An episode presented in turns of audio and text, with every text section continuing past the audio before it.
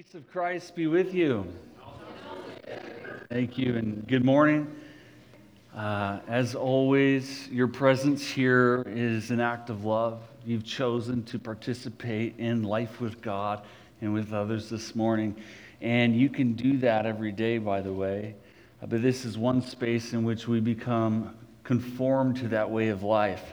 And so thank you for choosing to participate and the With Jesus life, which is what Axiom Church seeks and desires to uh, live in uh, perpetually. We want to send you into that space that God exists beyond uh, the spaces of these walls, just as you do. And even in spaces of wilderness, God is there. And that's what we've been talking about in this Lent season, this journey through the desert, through the places of solitude and silence, through the places of resistance. When you go to those places where you find yourself at the edge of who you are, the releasing of the old and the uh, partaking in the new. And that is a place filled with tension, filled with struggle, but it's a place where you're not neutral.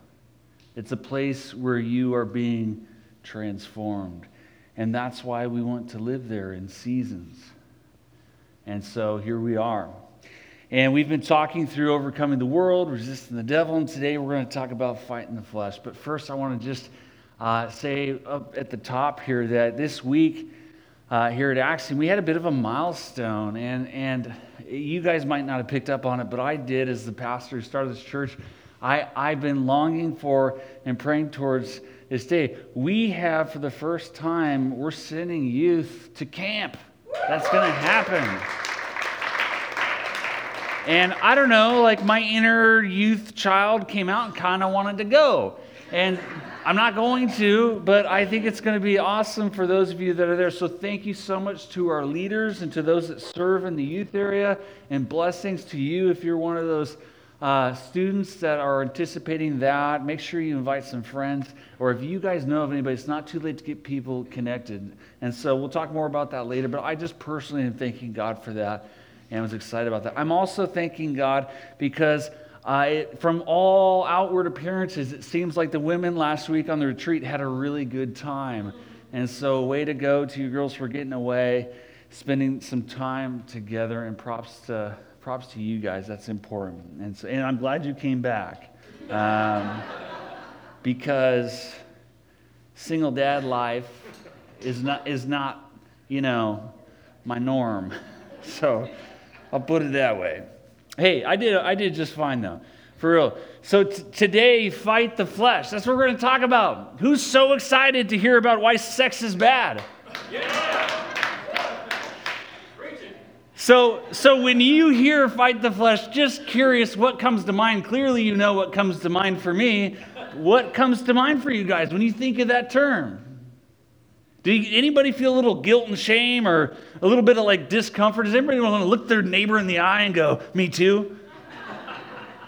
No?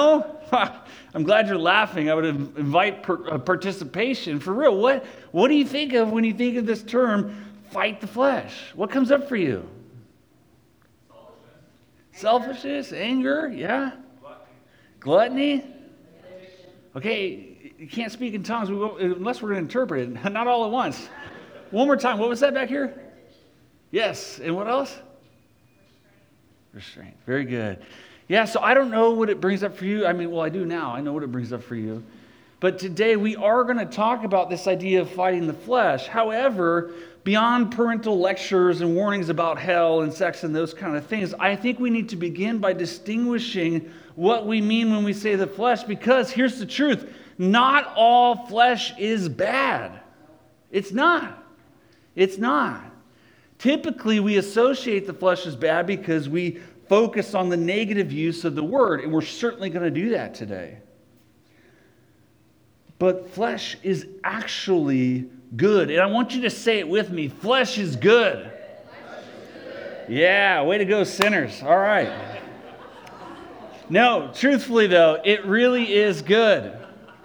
Nobody believes me now. Shoot.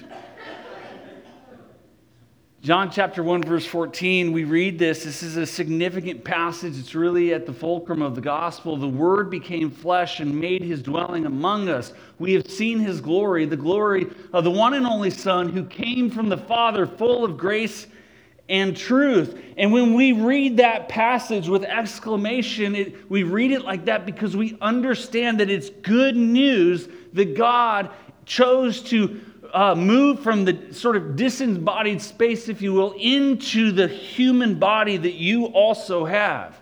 God chose to become human. And what we see in this idea here, and you've heard this language before, is that matter matters to God.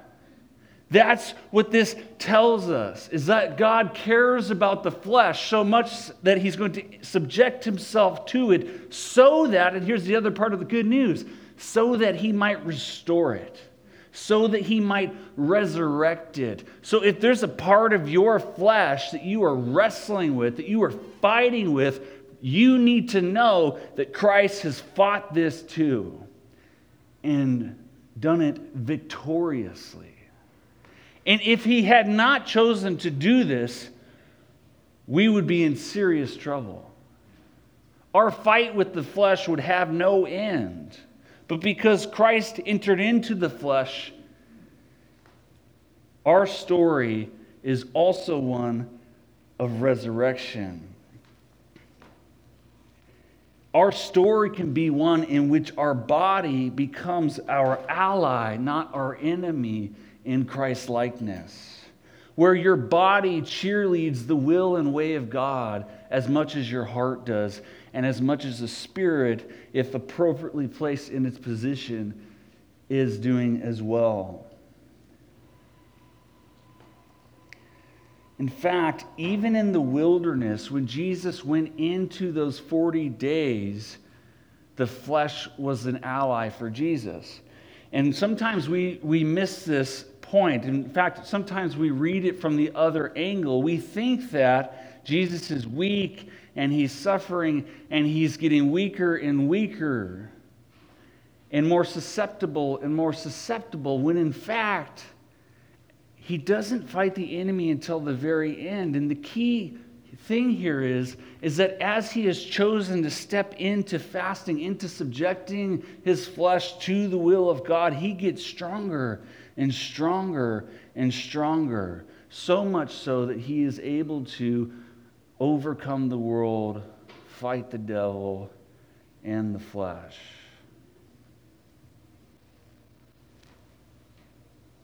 But also, Jesus, when he resurrects from the dead, he doesn't leave the meat sack behind. He takes it with him. Which means that our, not just that our bodies matter, but that our bodies are part of what it means to be alive eternally with God. So this is, this is all good news. So give yourself a hug. Shake your own hand. Feel your face. And say it again. The flesh is good. Your flesh matters to God. God cares about your flesh. He does. Not just your mind, not just your spirit, but your body too. Now, he cares about it so much that when our body begins to give itself to things that aren't good for it, this is how we know he cares, because he warns us about it. He steps in and says, hold on. He, he sends off those internal signals. He alerts those around you that love you the most. They become attentive and aware that something's not right, that God is at act because he cares so much about your flesh and about who you are as a person that he's willing to say even the hard thing. But he's willing to do it in a myriad of ways that when you really look at it and you really step back, it's just the overwhelming love of God. So if you're in the room and you are fighting the flesh, and you have been for a long time, I invite you to begin to look at the myriad of ways that God continues to remind you that your flesh matters to him and that he sees victory in you And he believes that there's a way because he hasn't given up on you yet. So maybe you shouldn't give up either. But we know that the flesh can get bad. In Galatians chapter five, Paul talks about it this way. He says, hey, the fle- the bad part of the flesh, it's obvious. The acts of the flesh are obvious, okay? We could name the sexual immorality, impurity, debauchery for this side of the room, idolatry, witchcraft, hatred, discord, jealousy, fits of rage. Yep, you guys too. Uh, selfish ambition, dissensions, factions, and envy, drunkenness, orgies, and the like. I warn you, as I did before, that those who live like this will not inherit the kingdom of God. And so Paul gets in on the action here, and he says, hey, listen, these things too can harm you. It hurts you, and that's true. It, it's true that as we uh, participate in these things, and if we live like this, and that's a key idea here, if we live like this, we will not inherit the kingdom of God. This idea of live like this is that if, if you become this, if this becomes your way of life, your way of living, you will not inherit the kingdom of God. And that's true. Because those things don't flourish in the kingdom of God. They die away. But it's also true that whenever we participate in these things, not just if we live like this, but when we participate in these things, we are not experiencing the kingdom of God in that moment. Because it is outside of what it looks like to live in such a way where life is life from above. We're choosing instead to live in another kingdom, another realm, another space. And that's just the nature of it, okay? It's just how that works.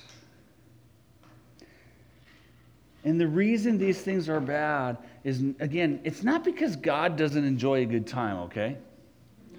It's because sometimes a good time can hurt you. It's because sometimes these things that we we we we know that we want, we know that we like it, we know those, when we give in to those things, they hurt others also. Because as we participate in these things, they begin to control us, dictate us. And that's really the problem. It's not the sinful act. It's the way the sinful act affects you. It's the consequence of the act, which is the natural experience that you're having as you give into it.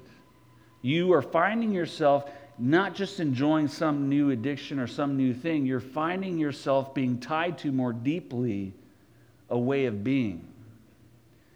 And God looks at that and he says, no, my son, my daughter, no. I care too much about who you are. I put all of my creative energy into who you are, and I see who you are. And this thing that you chose to do, whatever, it said, now that you've chosen it, that it's begun to color who you are. It's begun to take hold of you. It's begun to become the thing that drives the thing.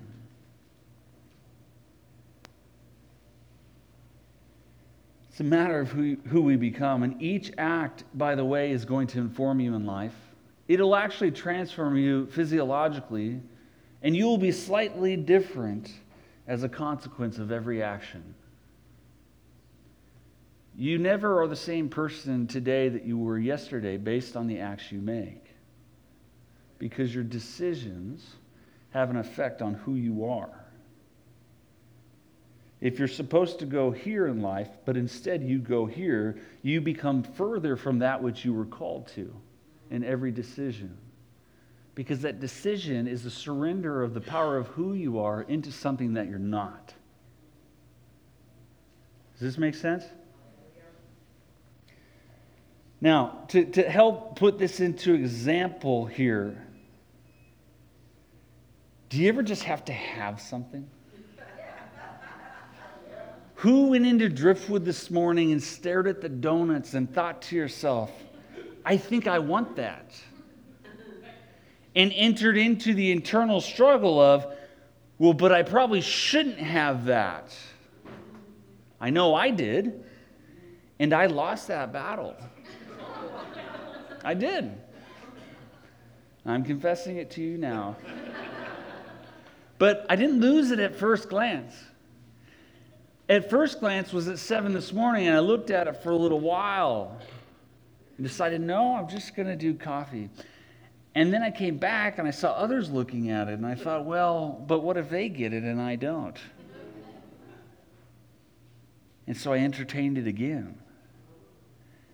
And as I entertained it a second time, I noticed that my body was more demanding than the first time. What happened to my flesh from the first time to the second time? Where have you gone, flesh? Well, it went under the power of the donut. It did. And that donut was delicious. Um, that's called, we have a word for that in English. It's called compulsion. It's a symptom of our flesh being moved from freedom to enslavement. That's what compulsion is. Every time you think you have to have something, okay, something is compelling you. What is it?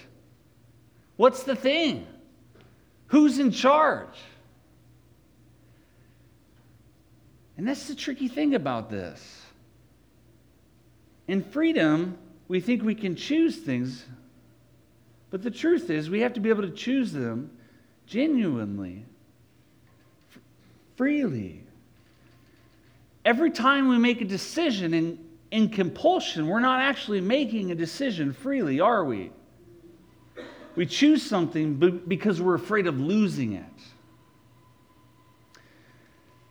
Um, I'm in a program with Mike and Ross, and, and, and we've read uh, a book by Gerald Mays. And, and in that, what a, a quote I had to pull out, the objects of our attachments and addictions become our idols. We give them our time, energy, and attention, whether we want to or not, even and often especially when we are struggling to rid ourselves of them. We want to be free, compassionate, and happy, but in the face of our attachments, we are clinging, grasping, and fearfully self-absorbed. Attachment and addiction is the it, it follows compulsion. When we give in to compulsion, we we we give up power.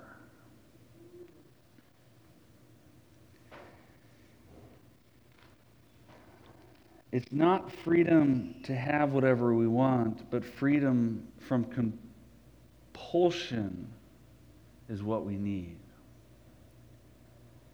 It's interesting. We we we talk about the devil in scary language, and for good reason.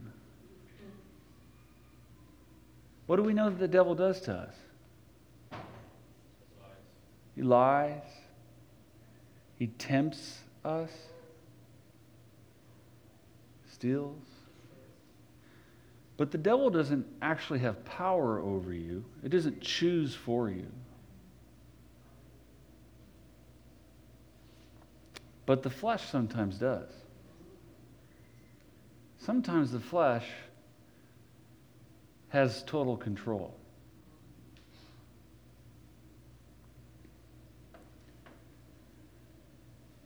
So how do we fight this? No surprises here. We fight it like Jesus did. Jesus was in the wilderness. He chose to deny the flesh of its wants and needs. He chose to not eat. That's what fasting is, by the way. It's choosing not to eat. Because what happens when we do that? When we choose to fast, it doesn't take very long for all the things that annoy us to show up. It's interesting how when you choose to fast, all our little powers start to flex their muscles. Y'all hangry, aren't you?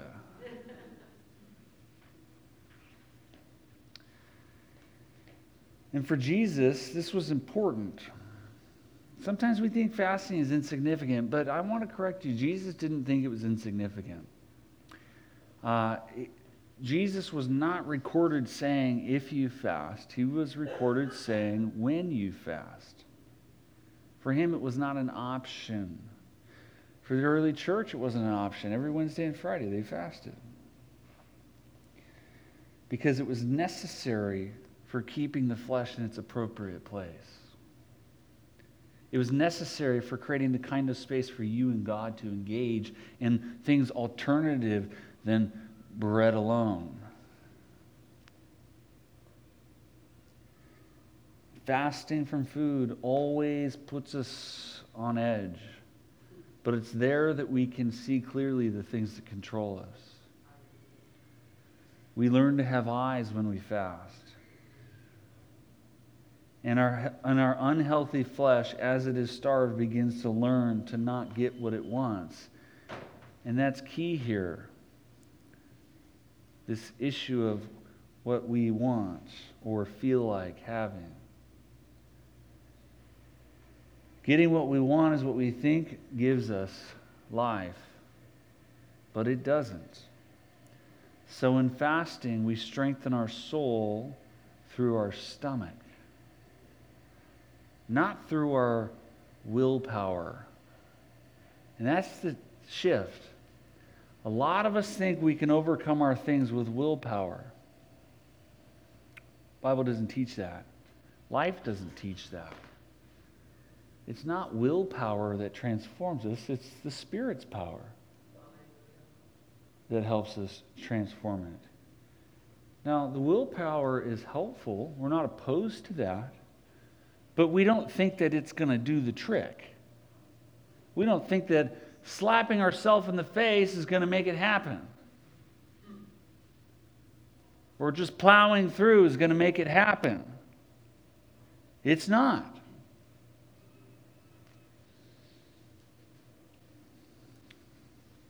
It's not. We must root ourselves in God's supply, His heavenly supply. We cannot lean on our own personal means any longer. Especially in a culture dominated by feelings. And again, feelings aren't bad. Flesh isn't bad. It's bad when it's in control. Matthew four four, Jesus said it, I have already alluded to it. It's written, man shall not live on bread alone, but on every word that comes from the mouth of God. Now, we that's a, that's more than a cute saying, okay? Please take it for more than that. And ask yourself the obvious question, do you live on bread alone? Or do you live on every word that comes from God? Where is your source of becoming coming from? Your decisions every day will tell you if you don't know. Jesus is teaching us here the way. He's showing it to us. That yes, we must partake in food, but we, as followers of Him, know that there is something so much better than that food. Something life-giving that actually creates freedom for us. As we said earlier, fasting makes room for power. Jesus grew in power as He fasted. So first, to fight the flesh, we fast like Jesus. We don't fast just because it's a good idea. We don't fast because the discipline fixes us. We fast because it creates the space for us to depend on God. And we fast because it helps us see what our devils are. We need to see that so we know what we're fighting.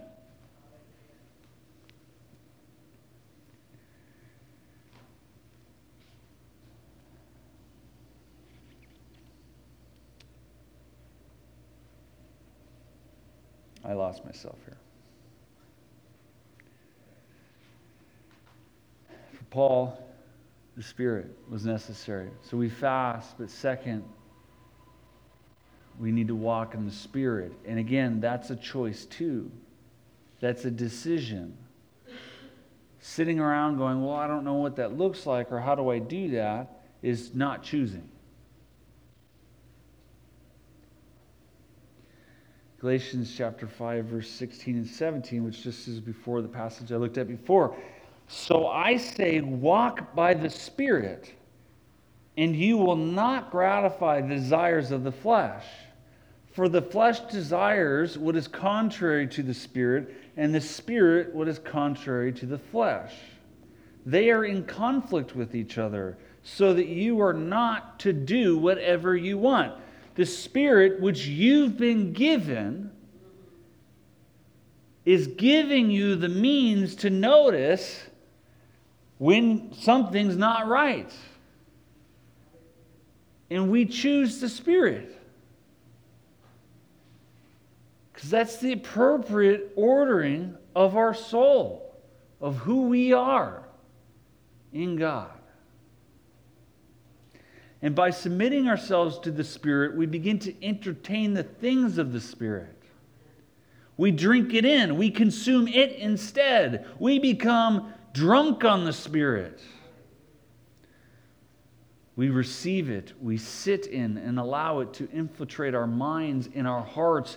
And as our minds and our body and our heart marinates in the life of the Spirit, we begin to put the flesh where it belongs. Let me rephrase that. God begins to put things where they belong. He begins to reorganize our fleshly desires for kingdom, for life. He puts a love in you for others. He puts a love in you for yourself. He, he reorganizes the spaces where forgiveness has been impossible. He re-narrates the places where you've given up hope. He begins to do all the things that in the flesh we couldn't do on our own. So we resist, we fight the flesh in fasting. And we fight the flesh by walking in the Spirit. And lastly, I'll say this. You have another ally. It's in the room right now. It's those people around you. We do it in confession. We do it in twelve-step at three o'clock on Sundays here at Axiom. We do it in our community groups, Wednesdays and Thursday nights. We do it by our bedside in the morning. We need to confess. We need to enter into spaces of accountability so that we might experience the love of God through others. And we might recognize that our problem isn't our problem, it's all of our problems. And we all have the need for the same, same solution, which is found in Christ alone. And that's why Jesus invites you to his table. He invites you to come partake in his flesh. Eat this, drink, drink my blood. On each side of the room here uh, is communion cups. And I want to invite us to enter into a space of allowing ourselves to partake in the with God life together. And maybe you're new here, and I want you to know that when we take communion, we encourage one another to huddle with those around you. You don't have to. You can sit on your own. That's fine. But I encourage you to find somebody you don't know or, or whoever and just huddle with them and take it together. You could do it in silence. But you are the body of Christ. We are the body of Christ. And if you feel led, I encourage you in that space to confess out loud with your mouth The, the ties of the flesh, and just be transparent about it, because everybody there with you has it too. And then allow those around you to just say, bless you, bless you. You are forgiven. You're at the table of Jesus Christ. He's welcomed you to it. May you go and be transformed. Can we do that together as a church body? Can we take communion together as Christ invites us. And I encourage you as well, if you're needing a little extra help today, or maybe not at all, join us in prayer and worship in the corner so that we can lift you up. We have a team that's so eager to do that with you. Let me pray for us.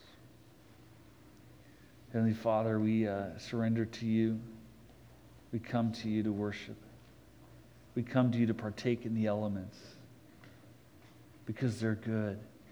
And we know that we can partake in this all day long, that we can never put, fill enough. We can never have too much of it, that every time we partake in it, it's good for us. And so, God, I pray that you will reorganize our unhealthy desires in the direction of your desires. That as we partake in the bread and in the blood, the body and the blood, that we would increasingly become like your broken body and your poured out blood for others, God. In your precious name, amen.